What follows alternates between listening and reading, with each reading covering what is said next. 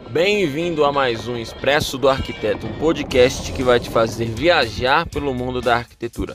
Eu sou Alex Fernandes e o convidado de hoje é o arquiteto e fotógrafo Felipe Lima. Então chega mais. Você, na verdade, você tem um curso, né, de fotografia com celular.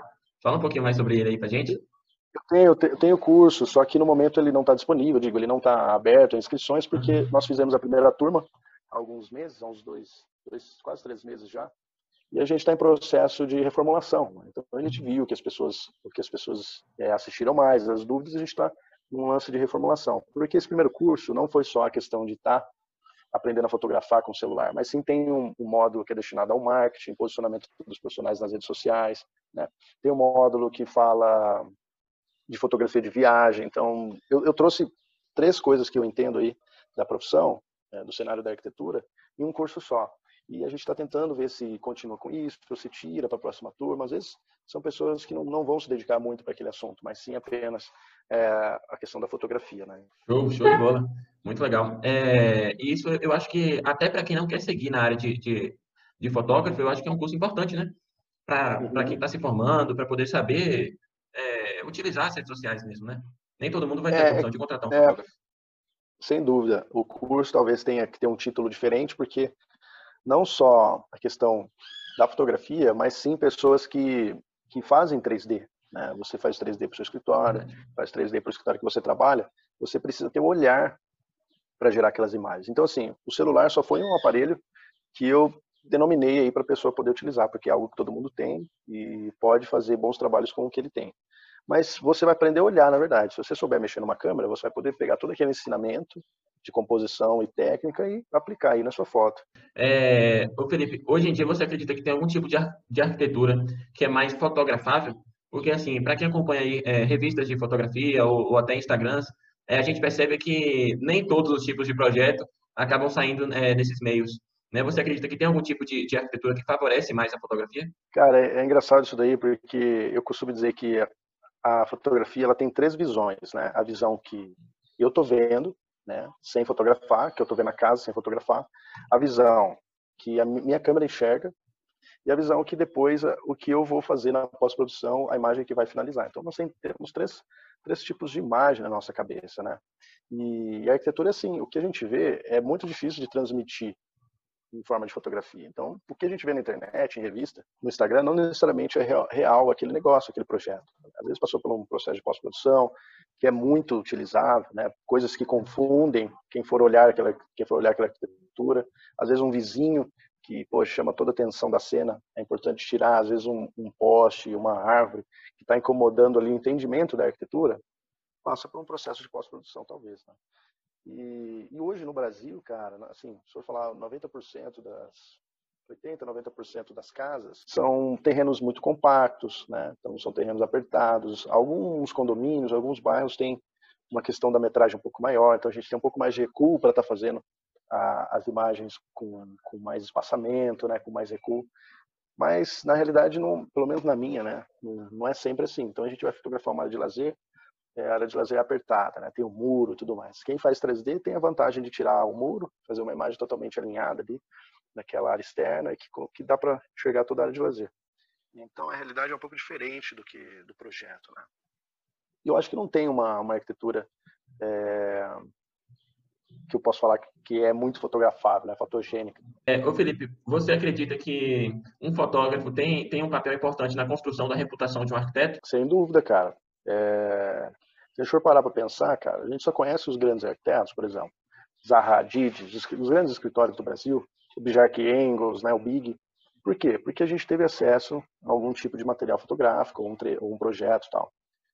A gente não teve contato pessoal com o cara, a gente não foi até o escritório dele, a gente não, não conversou com ele, ele não, não, não, nos mostrou os projetos tal.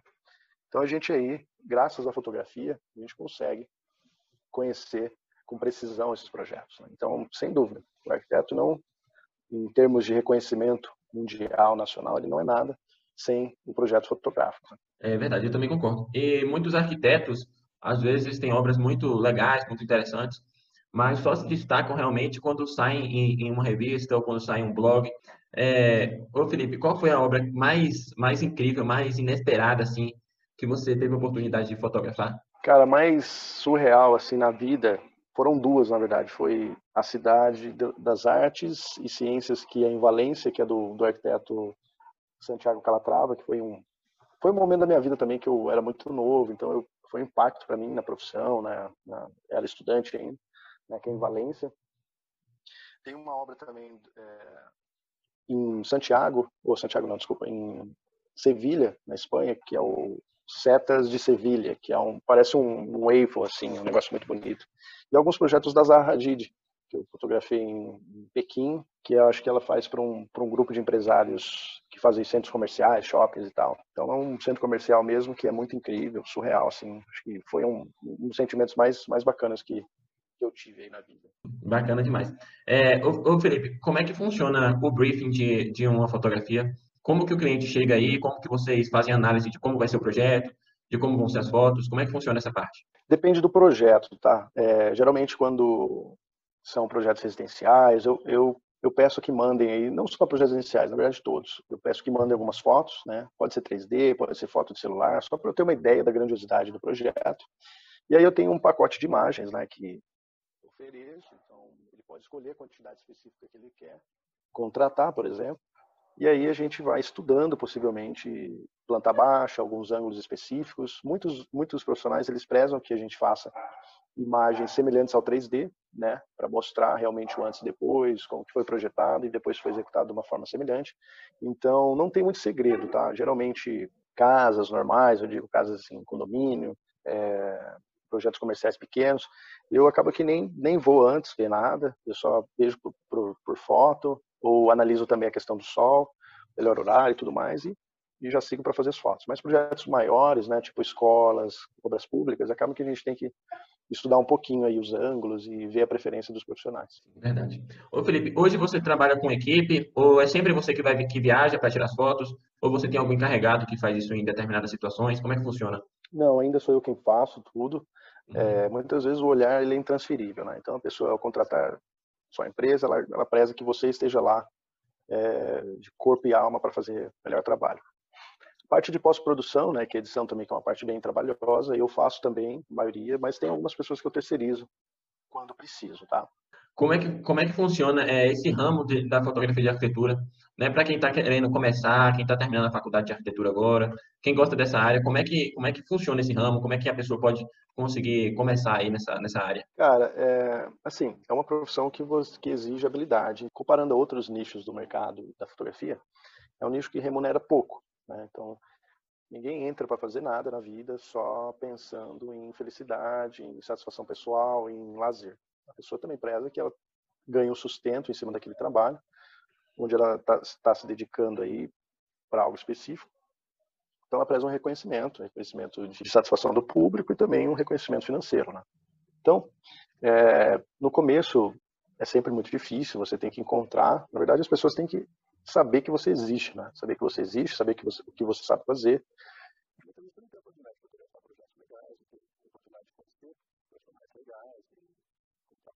Então, é importante você cobrar um pouco menos às vezes até não cobrar nada, dependendo do, do cliente, para você começar portfólio.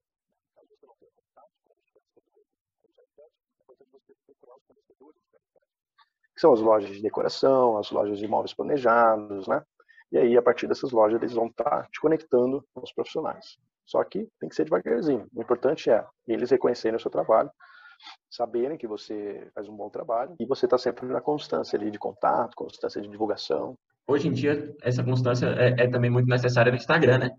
Para você poder ter, manter é. ali. E o Instagram hoje se tornou uma, grande ferramenta para poder é, disseminar o seu, seu conteúdo, né, espalhar, mostrar para a galera o seu trabalho. É, com relação a isso, eu queria lhe perguntar como que você conseguiu, mesmo tão jovem assim, né, você conseguiu criar relevância nesse mercado? Cara, isso aí é uma, é uma soma de algum, algumas oportunidades também. Então, por exemplo, você fazer colaborações com pessoas na internet é legal. Então, um divulga o outro, né?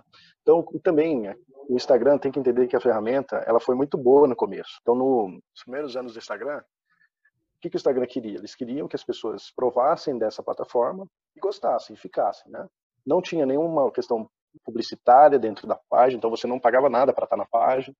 você postava e as pessoas curtiam sem nenhum intuito comercial. E então, esses anos foram muito bons, porque, por um lado, tinha poucas pessoas que faziam isso, e as poucas que faziam, poucas divulgavam. Então, divulgar com muita, com, com muita frequência, não todos faziam. E aí, no começo, existiam aqueles Instagrams de inspiração, até hoje tem alguns.